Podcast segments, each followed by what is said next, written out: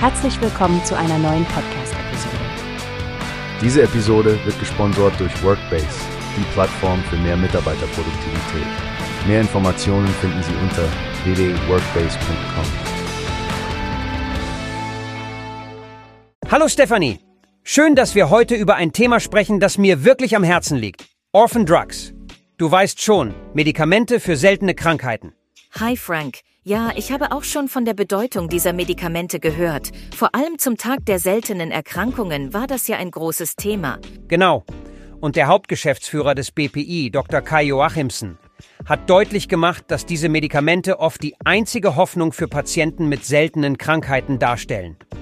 Was mich wirklich beunruhigt hat, Stefanie, ist die Tatsache, dass es Stimmen in der Politik gibt, die die Entwicklung von Orphan Drugs als privilegiert ansehen. Das überrascht mich ehrlich gesagt ein wenig. Wenn du bedenkst, dass es ungefähr 8000 seltene Krankheiten gibt und erst ein Bruchteil davon behandelt werden kann, wirkt der Begriff privilegiert doch ziemlich fehl am Platz, oder? Absolut, Stefanie.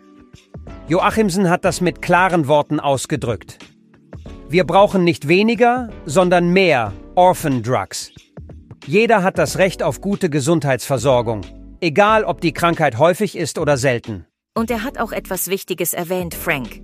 Wenn es vorher keine Therapie gab, ist das neu zugelassene Medikament natürlich ein Gewinn.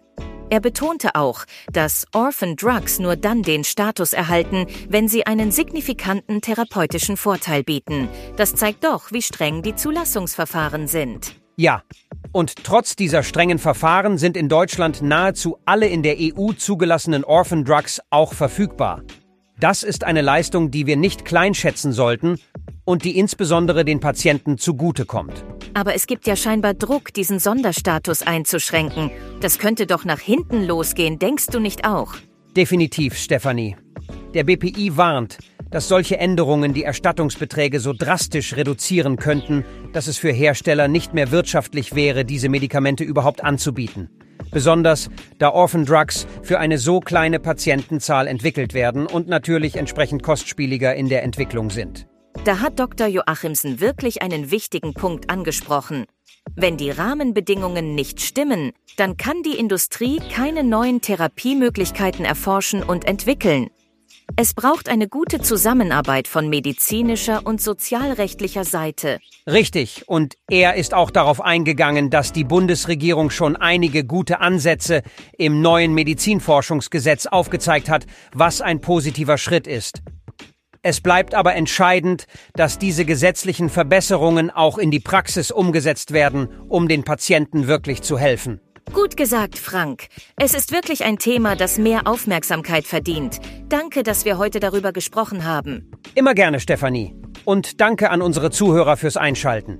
Bis zum nächsten Mal, wenn wir wieder aktuelle Themen aus dem Gesundheitssektor auf Newspace besprechen. Tschüss. Tschüss, bis zum nächsten Mal.